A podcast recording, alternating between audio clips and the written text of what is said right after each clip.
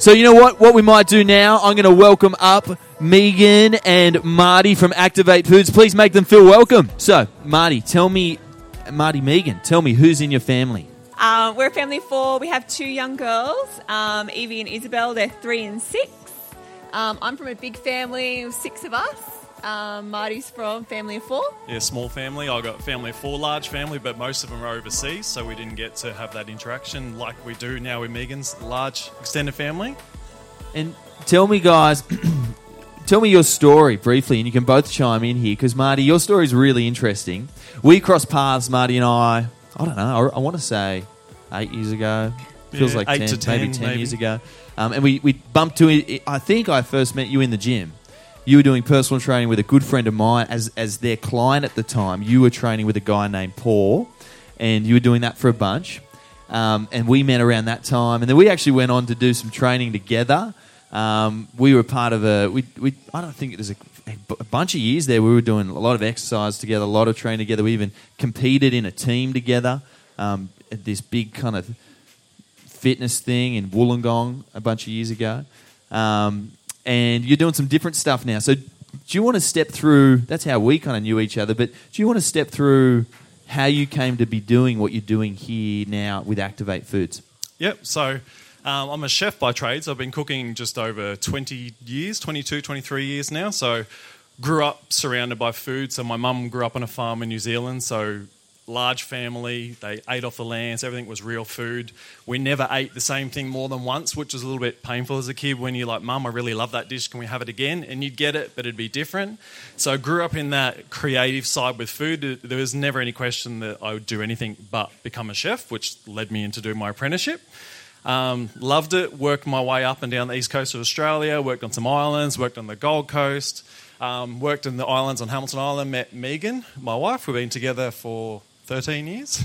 good one, yes. Correct. Um, and got to the point where the lifestyle with chefing often leads to late hours, which leads to going out and partying late, sleeping in, drinking too much. I smoked. I was smoking a pack of 30 cigarettes a so day. tell me about your lifestyle then as a chef. So work, work long hours. We often would start at nine in the morning. I was a nighttime chef. I wasn't a breakfast chef. We'd do a little bit of lunch, but still would start typically at nine in the morning. Um, a lot of fine dining restaurants take a lot of time to prepare all the food. Everything we used to make was from scratch, so you have to be in there early to get it going. So we'd be in there early, say nine o'clock in the morning. So sleep in, work through till basically 10, 11, 12, sometimes one o'clock at night try and go out and catch up and have a, a social life as much as you could. Catch up with some friends, but who they've been out all night, so you play catch up. Back to sleep, off you go again. Were you eating well or doing any exercise at that stage of your life? No, I was lucky. I, I had a good fitness base when I was a teenager, so I played a lot of sport, a lot of football. So I was an active person. So and then being a young male in a busy, busy work, that I kept the weight off, and I was quite reasonably healthy. But doing what people recommended as healthy foods, I was eating all my whole grains, too many hot chips in service for lunchtime and dinner. E- eating intermittently and not like the trend intermittent fasting, more like because you're busy all morning, you don't have time, and then you try and cram something in before or after service. So, surrounded by good food, but typically not the best, and probably not eating at the right times. And then from there, you. So maybe rewind. So, like, uh, you, you, you ended up in the gym. What got you in the gym, and what happened from there? Um, I got to, I think I was about 25, and we didn't have any kids. We'd been together for, say, four or five years. I started noticing that I'm not healthy. So I wasn't extremely overweight. I got to about 100 kilos. So for a guy my frame, that's not ridiculously overweight, but I wasn't healthy. I remember laying in bed and me going to roll over and put a hand on my chest, and because I smoked, it'd be hard to breathe. So not to the point where I couldn't, I'd struggle to walk up a hill or anything, but I just enough that something clicked in my head. I'm like, this isn't right. Something's not right here. I need to make some changes to get my life back into order, get back to the fit me that I used to be like. So started from there and just basically grew. And then you get into some fitness, and then you, you actually got trained and qualified yourself. You were doing some some your strength and conditioning coaching, some, um, and, and uh, from there you quickly jumped into doing something like this. So you kind of went from food to fitness back to food. How did that transition happen, and how did you end up doing what you're doing now? Well, we never set out to do what we're doing now. It sort of just evolved. So I came from a food background being a chef, and then I found that I had a lot to offer to people in food and what to eat. I'm not a nutritionist, but I know a lot of base around whole real foods, and just found that I had a knack of giving advice to people on the food side. It was working, clients were starting to get results, and it led into I had actually had a friend of mine who was a client who trained with me, and I, being a chef and a trainer, I did all my own meal prep. I was staying in front of it, and he used to nag to me every day, and he's like, "Oh, Marty, I just." I don't have time to meal prep. I commute to the city every day. I don't have the time to be prepping meals on a Sunday and trying to, you know, giving up my weekend in order to eat healthy. He goes, oh, can't you just cook your meals? Like, you make yours, just make some for me. I, I said no for probably Six months. six months. and like, no, not going to do it. And eventually I'm like, well, you know what? I'm doing my own. I said, okay, I'll do it. $10 a meal. You eat whatever I want. You don't like it. That's it. We're over. That's done. Thinking this isn't going to last. Um, it did last. He loved it. And then through conversations with other clients, like just small chat doing personal training sessions, oh, I'm cooking meal prep. When I do mine for a friend, and I had people look at me going, why didn't you offer to do mine? Like, why won't you do my meal prep? I'm like, well, suppose I can, but you know, I'm a chef. I do it from home. This isn't a business. Let's just see what happens. And then it got to the point, I think it was a year or two, we had strangers from Sydney calling me, going, I'm sitting next to Mary who's eating lunch, and I work down here, and I know you do it from home, but she said, if I get it, will you bring it to me? It looks fantastic. And we were like, okay. This is a little bit bigger than we expected. So for those that yeah might not know the detail, what is it that you guys do? Like, so you, where where are you? What do you do? We're going to get really practical in a moment. Before we do, I'm just keen to hit for them to better know you and what you do. So, um, what is it that you guys do through Activate? So we do meal prep. Exactly what we did. It started off with doing it at home. I got sick of eating chicken and broccoli on my own, so we tried to mix it up. And now I had 10, 15, 20 people to cook for. I could cook different dishes. Being a chef, I knew a lot of tips and tricks. I still did this at one day at home on a Sunday in our kitchen that we were with a family, and while looking mostly looking after our eldest daughter when Megan back to work. So I was stay at home dad, train in the morning, stay home, cook during the day, and then go training at night. Um, led into that. So we do yeah meal prep, healthy.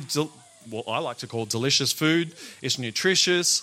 Um, it's flavoursome. It's just interesting. There's so many options. Like you can Google meals delivered at home, and there's hundreds of options. I think the thing that sets us apart, it's real food from a chef. I'm not a nutritionist. It's just real food. We make everything.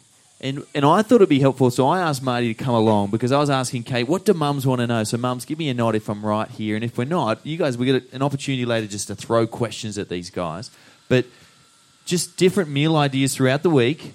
Beginning of the year, we always want to eat healthy, right? So we, beginning of the year, we want to be eating healthy. We want our kids to be eating well. We've got fussy ears at home. Is that right? Is that some of the stuff we want to hear about? I've got some nods over there, a couple nods at the back, which is good. Um, but before I get into some of the practical detail, I want to know. So you're the chef. Who does the cooking in your house? Megan, is it you? Is it Marty? Is it? We're a bit of a mix. Um, I cooked last night. Um, Marty usually cooks about two nights a week, um, but we're very, very busy now. So um, I'm still working almost full time in my job at the moment um, until next month. Um, so we actually eat our meals um, probably three or four nights a week between us. We have family dinners as well, so we go to my parents one night, Marty's parents another night. So yeah, I think we're probably when we're cooking at home, it's probably one for one. Love it. Okay, so on the family meal too. It's it's um we did we did family dinner last night. And I reckon I had the best conversation I've ever had with my two year old because she was locked in a high chair at my. It was just so cool. She's just started talking heaps more, but yeah, family dinner. It wouldn't happen without that. Um, Marty, let's get practical. Um, what are some just takeaway tips? I, I said to Marty, we didn't practice or prep any of this. I've just said, I know when I, Talk about the things he's passionate about, he'll kind of just go. So I'm hoping we can get to, like, I was in your shop yesterday, and uh, there's people coming in and they're buying stuff, but not only were they buying stuff, they, they were all asking you questions. What are the what are the common questions you get asked when people want to not just buy food, but actually ask about food, food prep, what should they be eating, that kind of thing? What's some common stuff you get asked? Well, we get asked a lot of questions. So I think the, the base of the questions that we get is broad, but the answer is what makes it simple is just quite simple. So I get a lot of questions. You can see now, so it's New Year, 2019, New Year, New Me. You can't go on social media or a paper or anything without finding the next best way to lose weight and what's going to work. And unfortunately, there's no secret magic pill that works. That's why all these companies are out there.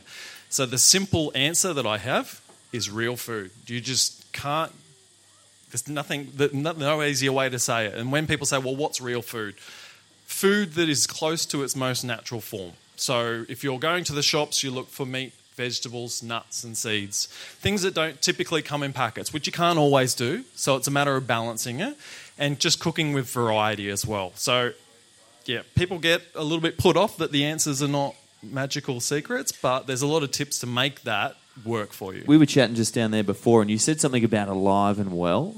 Yeah, so was... I heard it. We listened to a lot of podcasts, I read a lot of books, and I heard someone going, "Oh, I've gone onto a raw diet," and I really trusted this guy. I can't remember who it was, and I'm thinking, "Oh, here we go. It's something else. He's changed too. A raw diet. Now it's going to be everyone's going to be eating raw foods." And he goes, "Recently, alive and well," and I'm like, "That's stuck."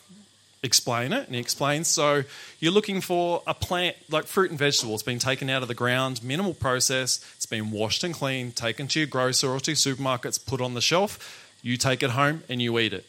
So it's recently alive and well. Animals, the same thing. So eating things that are as close to nature as what our bodies are intended. Yeah, cool. So I've heard people say too. So I just actually, they just clicked in the raw thing, recently alive and well. Yeah, is it? Okay, I like that real alive and well. Is that was that it? Okay, good. Both work. um, yeah, so like getting around Woolies, sticking to the outside the shopping centre. That's because the things with like use by dates, kind of like food. That real food's perishable, right? So it kind of lives around the outside. Often stuff. Pat, you said packages and wrap like like that was me in the jar last night. I'm, I'm, still eat that kind of stuff, but usually long shelf life, pretty suspect, packed with preservatives. Would you agree? hundred percent. Yeah. So you talked as well, as well about carbohydrates. A lot of people scared of carbs. So you've got the there's so many different diets, and like every month there's different stuff changing. But yeah, you've got the Atkins, Dukan, Paleo, P90X, Michelle, 12 week challenge. The what else is popular now? So yeah, the fasting stuff, the five two. There's so many different diets. Um, you eat carbs? I do. I eat vegetable, plant based carbs. So I'm not scared of carbs. I live an active lifestyle, and even if I'm not training, I'm still on my feet. We've got a busy family. I'm average. I get up between between two and five in the morning, depending on what the day is. So you need energy to run your body. So it's the same if you're a family, if you've got kids at home, if you're you need carbs. It's not a matter of being scared of them. It's getting them from the right source. I choose not to eat grains, but I I'm not an advocate for anything. anything. There's different diets that work for different people, so I can only give the advice of what I found works for me. And my choice of not eating grains is that recently alive and well, a grain in its most natural form is probably no issue to our body at all. But if you think of that grain growing on a plant and what processes and steps are taking place before it gets to the bread or a pasta, which then takes up the largest percentage of your meal. If let's face it, if you have a bowl of pasta, 80% of it's pasta, and then you've got the 20% vegetables, which we should probably flip around. If you did flip it around, wouldn't be an issue. So, yeah, vegetable based carbohydrates, leaning in that side. Yeah, cool. Megan, I'm keen to hear from you. You've got two young girls, six and three. We were talking about family dinner. Yep. Um, you said some stuff that I just loved. Um, so, how do you get kids to eat that kind of like eats we got some fussy eaters in our house. Yeah. You were saying some things before that were really cool, so I want to hear about a bit of that. Do you want to talk cool. about what you guys do in your house yep. and some changes you've made that have been really, really good for you guys? Cool. Um, so who here has a kid that you've had to say, finish what's on your plate, come back and eat your dinner? Yeah? Yep. So do I. And I'll put my hand on my heart and I will say, we do not have perfect kids. They do not eat everything as much as I want them to. Um, but what I found worked really well with our family is we share our meals. So 80% of our meals we actually put in the middle of our table. So we don't plate up. Um, and we allow the kids to choose what they want from whatever we're eating. So we might have a salad or vegetables or meat or um, roast potatoes. Yeah, roast potatoes, and we'll put it all in the middle of the table, um, and we basically let them just pick and choose what they want. If they're hungry, they're going to eat, and if they eat, you know, all the potatoes and a little bit of meat, that's okay. Um, I think the other thing that I learned, um, maybe maybe when my first daughter was about three, I used to meal prep for her like nothing else. I, you know, I'd look up all these recipes and I'd make vegetable fritters and I'd do all these things and then she'd spit it out and I'd be heartbroken. Honestly, I'd be, Marty'd be like, what are you doing? just, just get over it. She doesn't like it. Um, and I think what I learnt from talking to a few other people it was about don't put pressure on myself. So if they're hungry, they're going to eat. And if they have um, good foods available to them and they eat that 80% of the time, 70% of the time, they're fine. Then, you know, they're not going to die on me. They're going to, you know, that, and that's what you think about, right? You're like, oh, if they're not going to get enough greens, then what's going to happen? They're going to be deficient in something else. Kids' bodies will absorb what they need out of the food that we give them. And if we give them good food sources, then they're going to be fine. Yeah, we um, it brought me back to reminds me of a conversation I had with a client and a friend of mine when we were training, we found out Isabel wasn't eating anything. And being a chef, and I can meal prep anything you want. We have a meal prep business, and people are like, "Oh, your kids must eat everything." It's like, no, they don't. They don't. Even with the access to all the knowledge and understanding we have. And I got a little bit panicked and talking to Megan about like she's not eating anything. She's not having the food. My friend's a child psychologist, and she's studied a lot of different areas in that. And I remember having a conversation with her and saying, We're just panic. We don't know what." And she grabbed me. and She's like, "Martin." kids will not only survive, they'll thrive on minimal amounts of food. As long as you're giving them what they need, they do not have to sit there and eat a whole big plate of food in order to be able to thrive and survive. They will still thrive and survive off the minimum. And it's the same advice I give to adults, and you know, I'm wanting to lose weight, and they're like, "When do I eat? How many meals a day? And what do I do?" Like, um, Mother Nature's given us this awesome thing in our body, which is called hunger. So when you're hungry and you're eating real food, you eat if it's dinner time and you're not that hungry, have a smaller dinner. It's quite simple. Simplify. If you've got your house full of things that are healthy and plant based and animal based that are there for the kids, then if they're hungry, they're going to find something. Does it really matter if it's five minutes after the dinner that they didn't eat all of or whether it's before in the afternoon? It's just having that balance and availability of real food. So let's talk prep. You, you talked about you guys would you, you changed something. You started planning what you guys would eat as a family. Did that help? What changes? Hundred percent. I don't know how it started. I think Megan might have read it on a blog or something. I think it's when I went on maternity leave for the first time. I think you know money was a bit tight, um, and I think that was where we yeah. really started meal prepping every day. For, sorry, for the week that we would plan out what we're going to eat. Um, yeah. so night. it's sitting down, and we would literally on a Sunday before we would go, go to the shops right Monday through Friday. Saturday and Sunday, we'd approach it when we get closer because when you're eating plants and food, your meat's going to go off by the time you get to Saturday. So we just plan the weekend when we got there.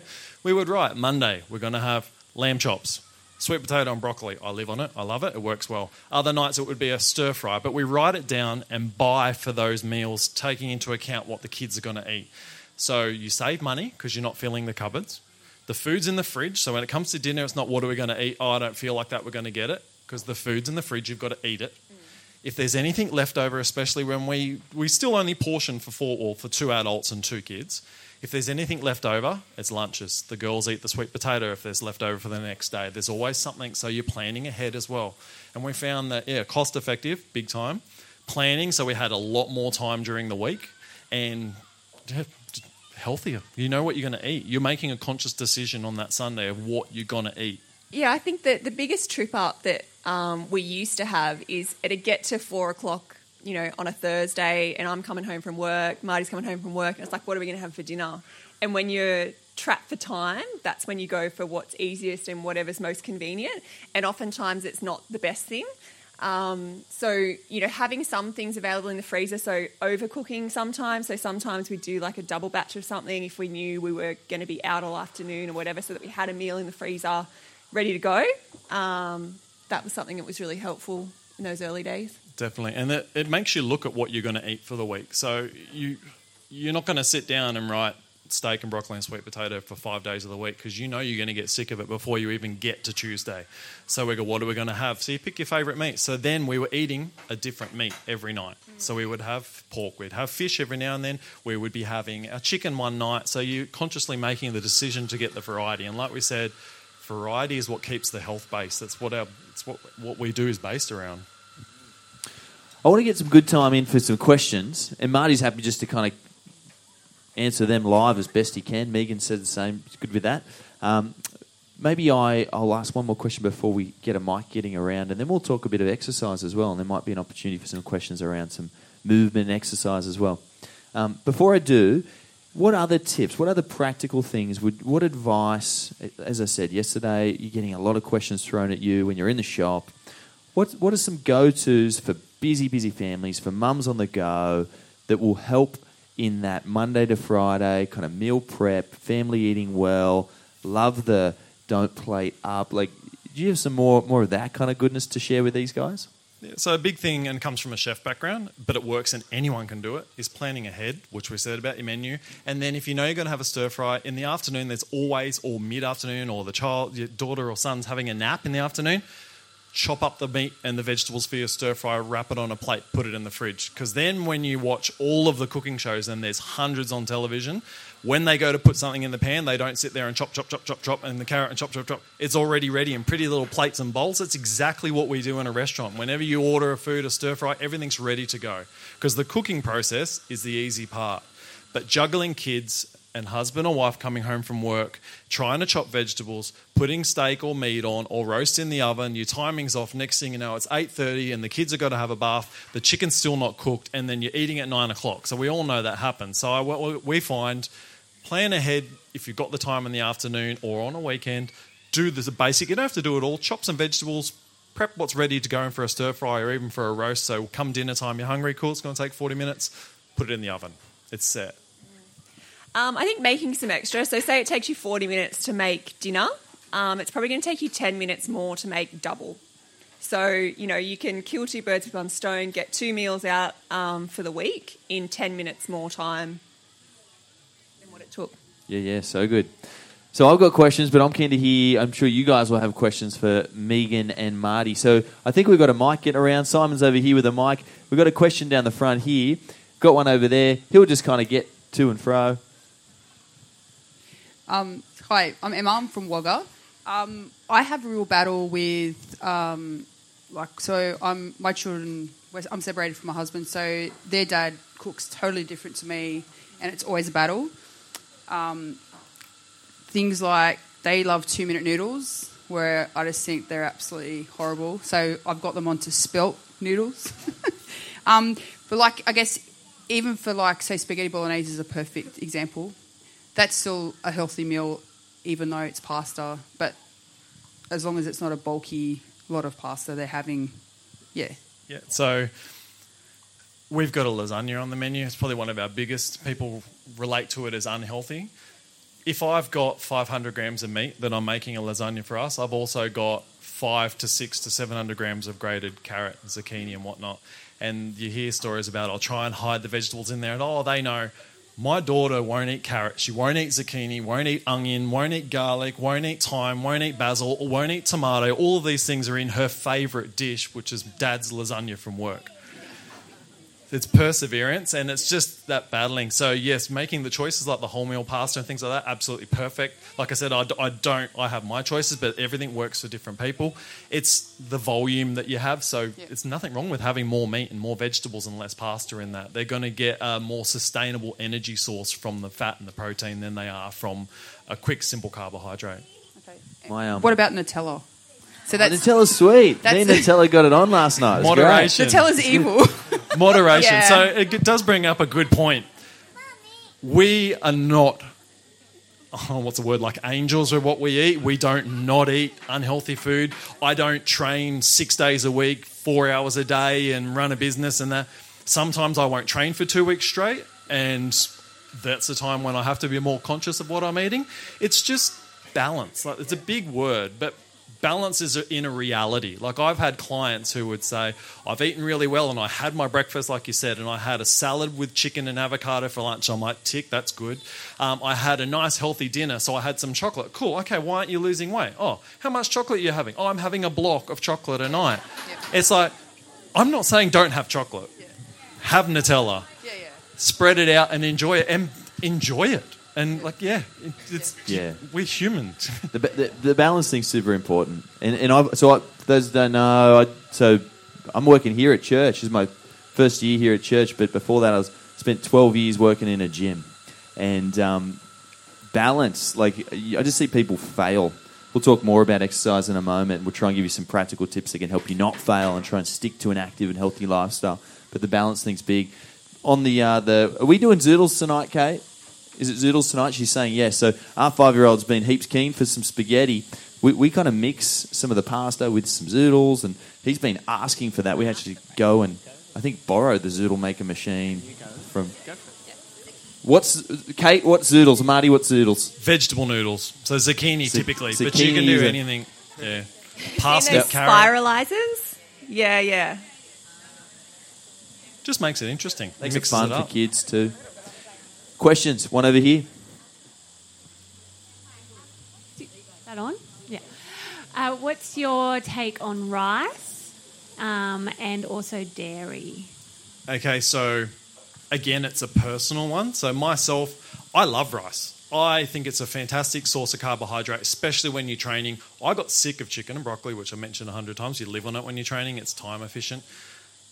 I wanted something different. I was training a lot, especially when I was competing with Jamie. So was- I needed huge amounts of carbohydrate just to have the energy.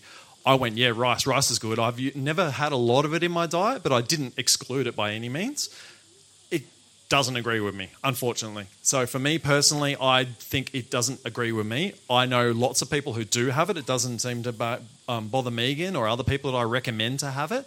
Again, it's the moderation. So even like if I'm doing a meal prep, then I do a chicken curry. I have my fat, I uh, rainbow, so zucchini, beans, carrots, bulk it out, then the rice to hold it together. Because let's face it, like a Thai green curry without a bit of rice just isn't a Thai green curry. So you can still have it, but it's balancing. Dairy, again, it doesn't agree with me. So I know people who do have large amounts of dairy, and again, it's what you're having. So people say dairy, I'm like, yeah, it's not too bad. Don't exclude it if your body agrees. Like, cool, my chocolate milk's fine. Like, again, no, that's to me, that's not dairy. Dairy is your cheeses, and you're having your dairy. Our kids eat dairy.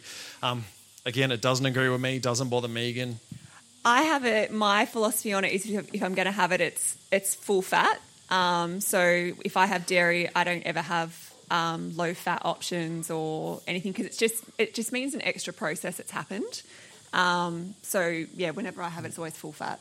a good point with any of like again we are bombarded with information about should I have this and shouldn't I have that. I tradi- or not traditionally. First off, my biggest step was going into paleo. I don't eat that way now. I well, majority, but I headed down that way. And the thing I liked about it is you cut a lot of things out except for the things that our body needs, so your plants and seeds. It's not about what you can't have. It's about replacing it and making it exciting with the other with the, other foods. So then I didn't know I had a dairy issue. I didn't know that gluten made me feel bloated and slow and hold. You know, we've heard about the um, oh, inflammation. So inflammation is in so many levels in our body, and it is a result of being unwell. So I was inflamed. If you look at a photo of me when I was 20, 20 compared to now, similar size, similar weight at that stage, but I look puffy. It's like I've been stung by a bee. So, and it's not, oh, I've got a beer belly. It was just, it sits there. So I excluded these foods, and then you reintroduce.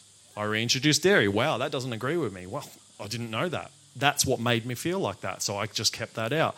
Rice every now and then didn't bother me. That was okay. I can have a pizza. It's okay. Might feel sluggish the next day. Some people, friends of mine's got found out he had a big intolerance to gluten, so he can't have it. So he has to have gluten-free beer. There's gluten's in a lot of things, so him he has to exclude it. Dairy, he can have milky, he can have ice cream, and sit down and enjoy himself, and it's not a problem at all. So I recommend it's it's personal, and everybody feels different. So the only thing I can say is, hey, get rid of it for a while, bring it back, not forever. Bring it back, and then you will know. I think it kind of the it ties into listening to your body. Um, so I personally suffer with rheumatoid arthritis, and food affects me. So I know what types of foods are going to affect me the next day. Um, so I need to avoid sugar, I need to avoid gluten, and I need to avoid alcohol. Um, and if I'm if I'm going to eat it, I know what's going to happen the next day. It's like a hangover. You know, if you drink alcohol and you're going to have a hangover the next day, you know that's going to come. And that's the same for me with food. So I try to listen to my body and um, yeah, understand what effects it has on me. And what Marty just spoke to about excluding something and see what happens, that's what I did when I first um, was diagnosed. I just stopped eating certain things and then I reintroduced it and I kind of just listened to my body to find out what, what was happening after that. That's good. We might go a couple more questions, then we'll talk about physical stuff, practical stuff. Hello. I have a bunch of kids, and I feel like snacks is a very easy one to fall into the trap of just grabbing a packet of stuff for the go. What are your go to snacks for kids that are whole food? Um, so we have um, my girls both will eat carrot sticks, sultanas, um, dried apricots, um, e- boiled eggs. Actually, they both like boiled eating eggs. boiled eggs. Leftover sweet potato. It's it sounds like oh you just put these plates of all these random things out. It's really simple. Like not every kid's gonna like carrot one like like celery. It's having them on hand. So when they go into the fridge, berries. Our kids love berries. Berries are fantastic for you. They're really good in so many different ways. So we just make sure there's blueberries, raspberries when they're cheap. Obviously, when it's expensive, try and mix it up. Seasonal fruit. Find things that uh, that they do eat, especially with a few different kids that eat differently. I can I wouldn't want that to just be a headache. It'd be hard. It's hard enough with two. Popcorn. Yeah, things that are We a do better some option. smoothies pretty like on the go. Our kids call them moo but yeah, you can chuck a whole heap of good stuff. Kate is just like obsessed with throwing so much spinach in those things. They don't know. They just it's colourful. It's, it's nice. It's kind Even with drinks, like we never, we don't. It's, it's avoiding sugar. We don't have juice in our house. We don't have soft drink in our house. We just ne- have never had it. So it's been a little bit easier for us to manage. But we've just recently got kombucha. So Yeah. bringing on hiding food, kids are drawn to colours. Their favourite kombucha is the red butcher, Beetroot. yeah, which is beetroot. if I give her a slice of beetroot from a sandwich, she's not going to eat it because it's disgusting. I'm pretty sure Isabel would gag until Yeah. she cried and made herself throw up. But they both love having it, so it's a healthy alternative to have there. So it's, again, they don't drink soft drink. Yeah. This has a benefits for them as well. Our our daughter thinks that soft drink is mineral water. Um, so when people say soft drink, she thinks mineral water. Um, so a lot of people laugh at that. My sister hates it, but that's what she thinks soft drink is. We might go one more question here, and then uh, there will be questions we can't get to. But the good news is these guys are sticking around for a bit after, and I told them they'll probably be bombarded, and they're cool with it. So you can come and chat to them. Last one. Um, I have one vegan child in our family, so we eat tinned lentil, like uh, legumes, every meal at least two tins. And then the other day, someone said to me that tinned food is has some sort of something in it that's really bad for you. So it goes back to being processed. So things are being heat treated. I don't know exactly what it is, but Like five bean mix, brown lentils, all, Yeah. all that, chickpeas in it's tins. What are the alternatives? Like you've got to get to a point and you go, okay, if they're not eating anything else, like we've recently introduced a vegan menu into what we offer. We got bombarded with it, and we didn't have it because I've I, don't eat that way. I can cook it, but it's not how I've done it. And the, the meals we do is what I have at home. We spend a lot of time on it. And the thing, the main thing we focus is you need things like chickpeas and lentils. You've got to have that protein in it. So if that's the source that you can get it from and that works for you, then you have to do that. If you don't have the time, like you can't, you can buy them dry and cook them. Does take forever. There's you can freeze them. You can them. soak 'em overnight Soak too. them overnight and freeze them. So if you were to cook a pot mm. of chickpeas and then break it into containers, make sure they're just cooked nice and soft, and then freeze it like you would meal prep. Then you can bring that out and add it to something as well. And same with the lentils. Secret is lentils low so and there slow. is something in the tins.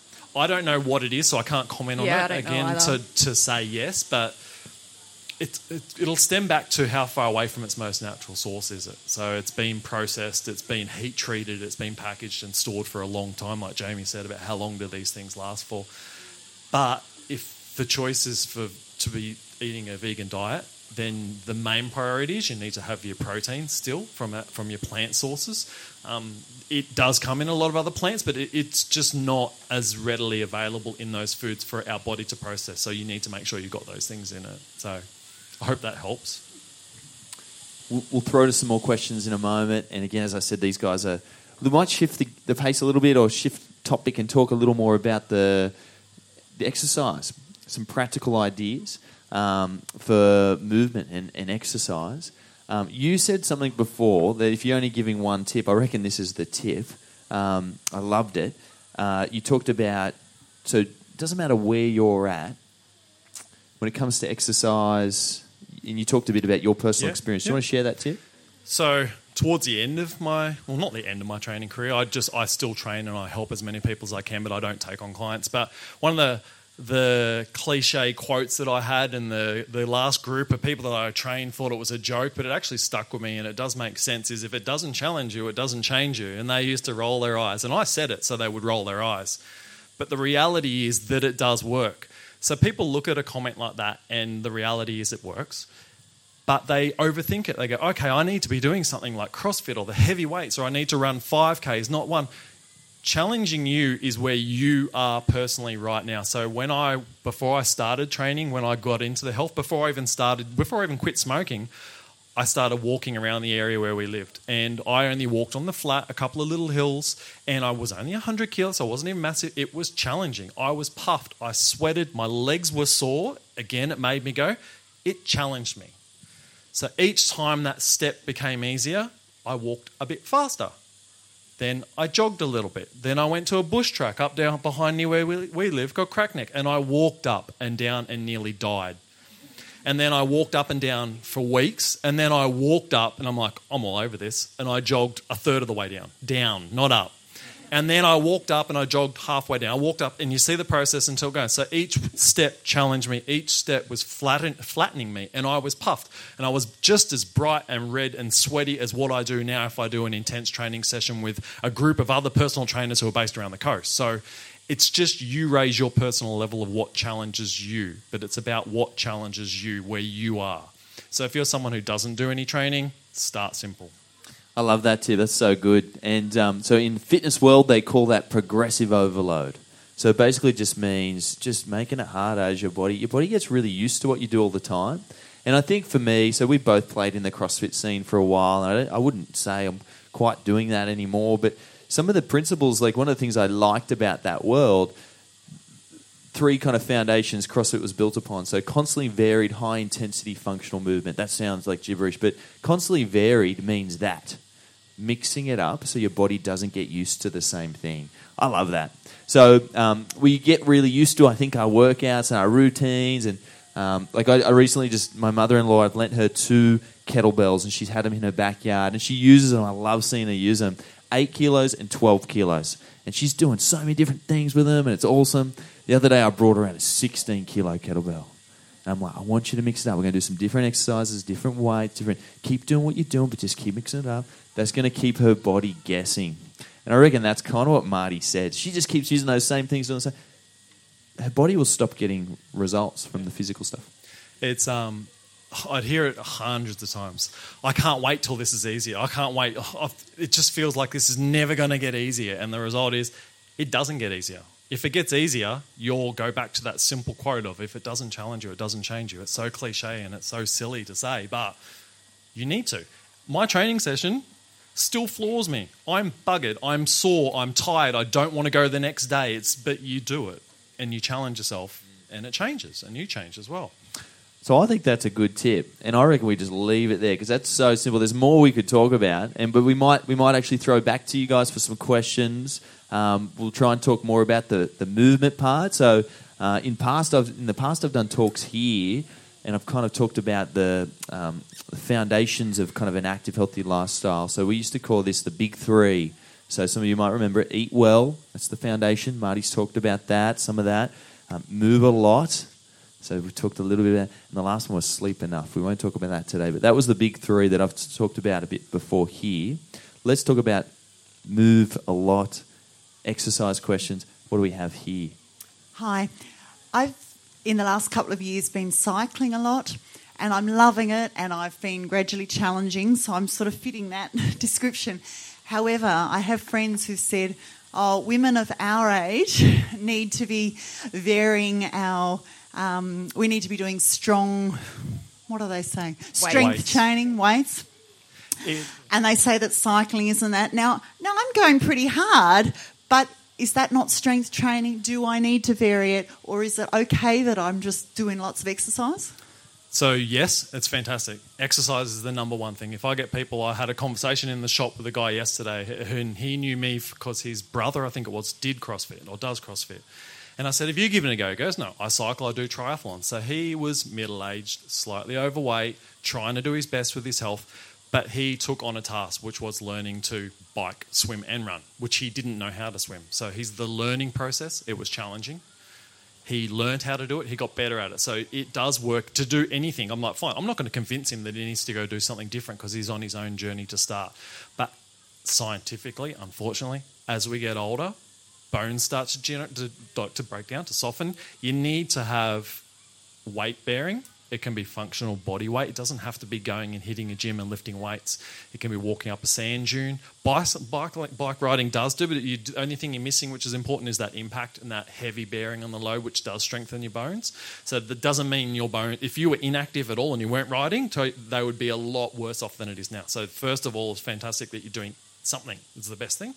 Um, again, a simple training program like with Jamie, I said the basis is so simple. Again, it's like nutrition. Everyone wants this magic thing of what do I do? What is going to get me the results? The simple thing is just functional movement. So functional movements are sitting down and standing up. So you're squatting, pushing yourself off the ground. So we natural humans, we should be able to move and climb trees and run and play. So if you trip over, you push yourself up and you stand up.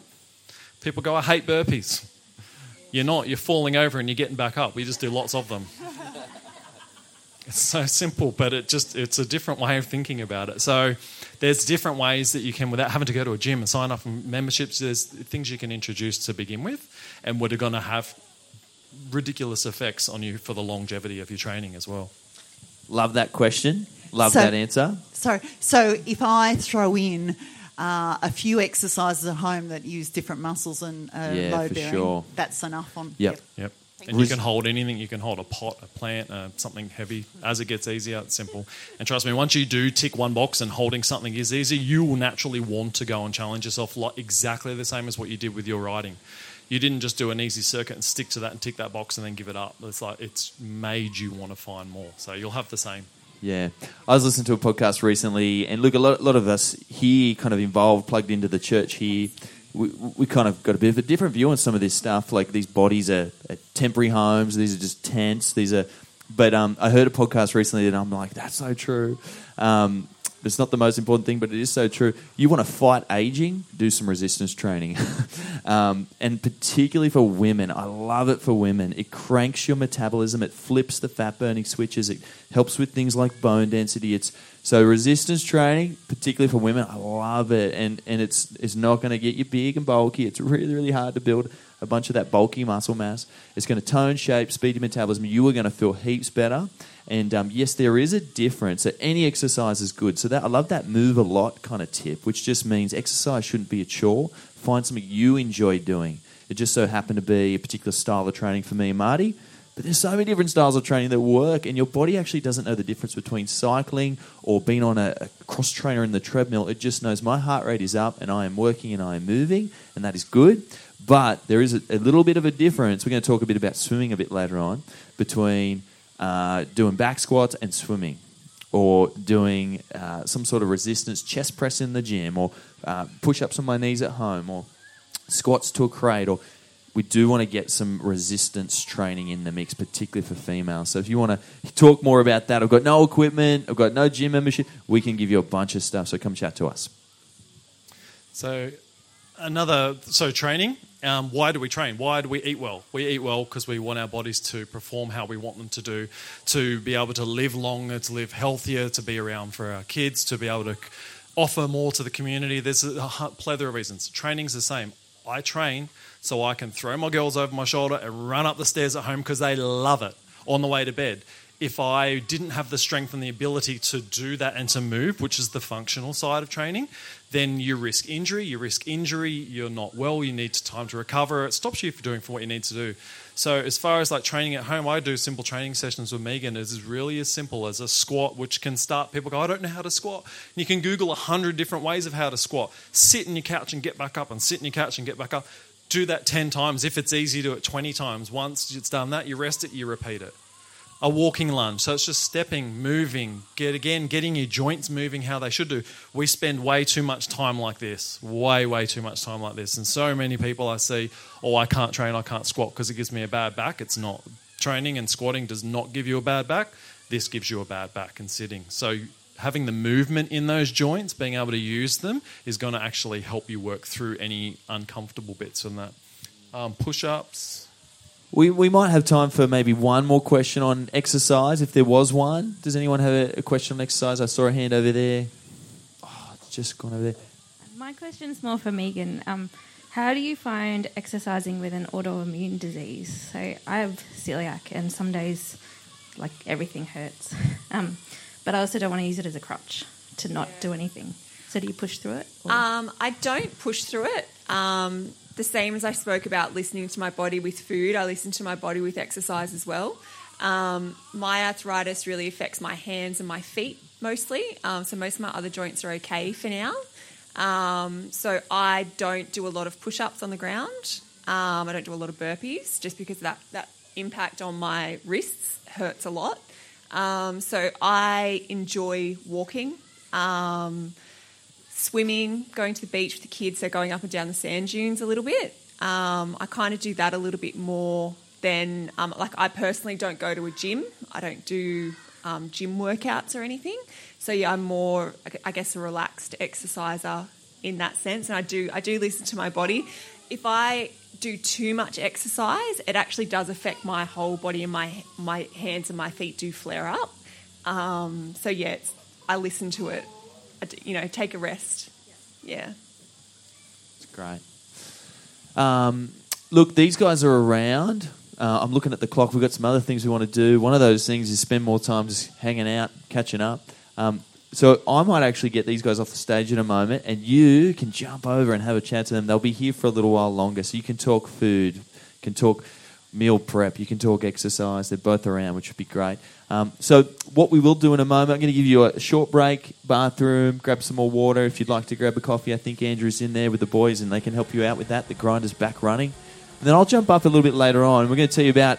We're going to talk on the back of the exercise. We're going to talk about swimming, and we're going to let you know about something that we're doing on Friday morning that you would love to invite you into. Uh, it's an open invite swim down at Terrigal. We'll talk a bit more about that shortly. And then we're going to hear a song from Luke and Aramie, and um, I'm also going to get Adrian up, and he's going to tell you about this thing that we run here called Life. But before we jump off, please thank Marty and Megan from Activate Foods. So helpful. Good on you guys.